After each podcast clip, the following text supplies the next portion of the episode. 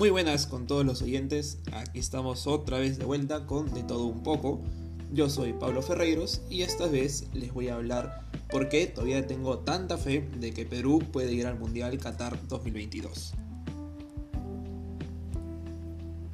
Tras la derrota contra Bolivia en Bolivia, esta, esta derrota que sí me marcó un poco, y también tras la derrota contra Argentina, allá en Argentina, varias personas ya dijeron, no, Perú ya no va, que, Perú estaba, ha bajado, que Perú no es el mismo. Bueno, yo opino de que no es el mismo del Perú en los años 80. Eso sí, no lo voy a negar.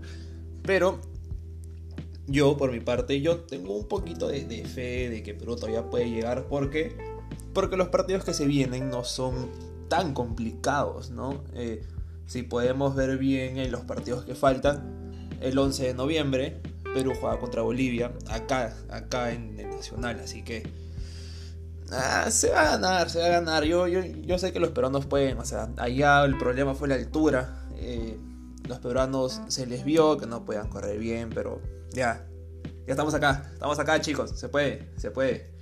Contra Venezuela, ya en Venezuela.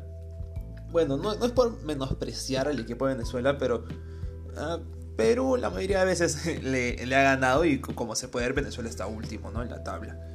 El 27 de enero ya no, para el próximo año nos toca contra Colombia, que creo que este va a ser el partido más difícil de estos seis partidos que faltan eh, para los, completar los partidos. Yo creo que ese es el más difícil. ¿Por qué? Porque bueno, los nombres de los jugadores ya saben que son fuertes y están arriba también en la tabla, ¿no? Son, son buenos, para, para qué negarlo.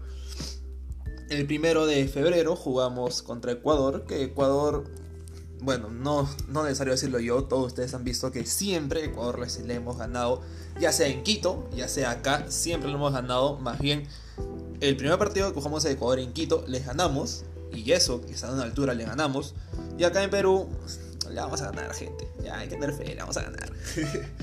Después ya hasta marzo todavía, el 24 de marzo, jugamos contra Uruguay. Uruguay que también es para mí el segundo partido más difícil de estos seis que faltan para Perú. De los cuales contra Uruguay pues eh, no lo veo perder desde el primer partido que jugaron para las eliminatorias de Rusia 2018, creo que fue en el 2016, 15, 16 creo. Si mal no me equivoco, esa fue la última vez que he visto a Perú perder contra Uruguay. ¿Por qué? Porque después de Copa América les hemos ganado, otra vez Copa América les hemos ganado. Eh, ¿Qué más? El segundo partido para Rusia le ganamos, que gracias a ese partido también Perú tuvo toda la fe del mundo para poder ir. Este, ¿Qué más? Esta última Copa América le hemos ganado por penales. Y este último partido que hemos jugado por para los puntos de Qatar lo hemos empatado. Así que bueno, yo estoy más que feliz con ganar, pero un empate es totalmente satisfactorio. Y por último y no menos importante, el partido contra Paraguay, que es el 29 de marzo, el último. Así que se puede ganar, ¿no? Yo digo que si sumamos estos 6 puntos en noviembre, Perú todavía está en camino. Todavía está encaminado, encarrilado para poder quedar siquiera tercero, porque ya los. El primero, ya ustedes saben que ni muertos vamos a llegar. porque Brasil está inquebrantable. Eh, más bien, no sé cómo habrá quedado esa pauta con ese problema con Brasil y Argentina con respecto a los puntos. Pero bueno, y otra cosa, por qué no le pierdo la fe, es porque no, capaz la gente no habrá visto los partidos que faltan entre otros países, ¿no? A Chile le falta contra Brasil y Argentina.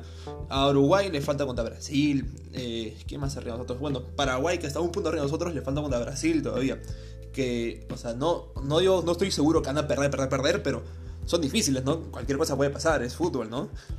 Eh, por ejemplo, y tampoco estamos tan, tan diferentes en la tabla, ¿no? Estamos por unos puntitos entre del cuarto puesto, que es Colombia, que tiene 16 puntos, al noveno puesto, que es Perú, con 11, solamente hay 5 puntos, los cuales está Uruguay con 16, Chile con 13, Bolivia con 12, Paraguay con 12, Perú con 11.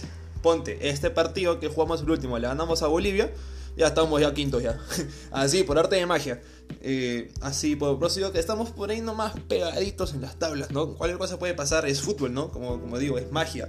Es deleitarnos con las cosas que pasan de fútbol, capaz es buena para nosotros, capaz es mala para nosotros, pero ya, ya este, por lo menos se está intentando, se está intentando y está pudiendo. Lo cual yo por eso no pierdo la fe. No pierdo la fe, siempre le tengo la fe a mis peruchos. Yo lo he dicho bastante que yo sí tengo una, un gran corazón a esa hinchada peruana. Lo cual también contamos ya con el equipo completo, ¿no? Ya se sabe que estos últimos partidos, últimos tres partidos no se jugó por la no jugó André Carrillo por su lesión en, la columna que todo el mundo sabe. Pero ya va a estar completamente incorporado y el equipo ya estará bien formado con las nuevas convocatorias que hará nuestro DTI, Ricardo Garriga. Así que solamente queda deleitarnos, esperar y ver qué cosas buenas nos depara para este partido de noviembre. Y bueno gente, este ha sido el, segmento para este episodio. Espero que les haya gustado y pronto nos tendrán, me tendrán de nuevo aquí hablando sobre fútbol peruano. Un gusto.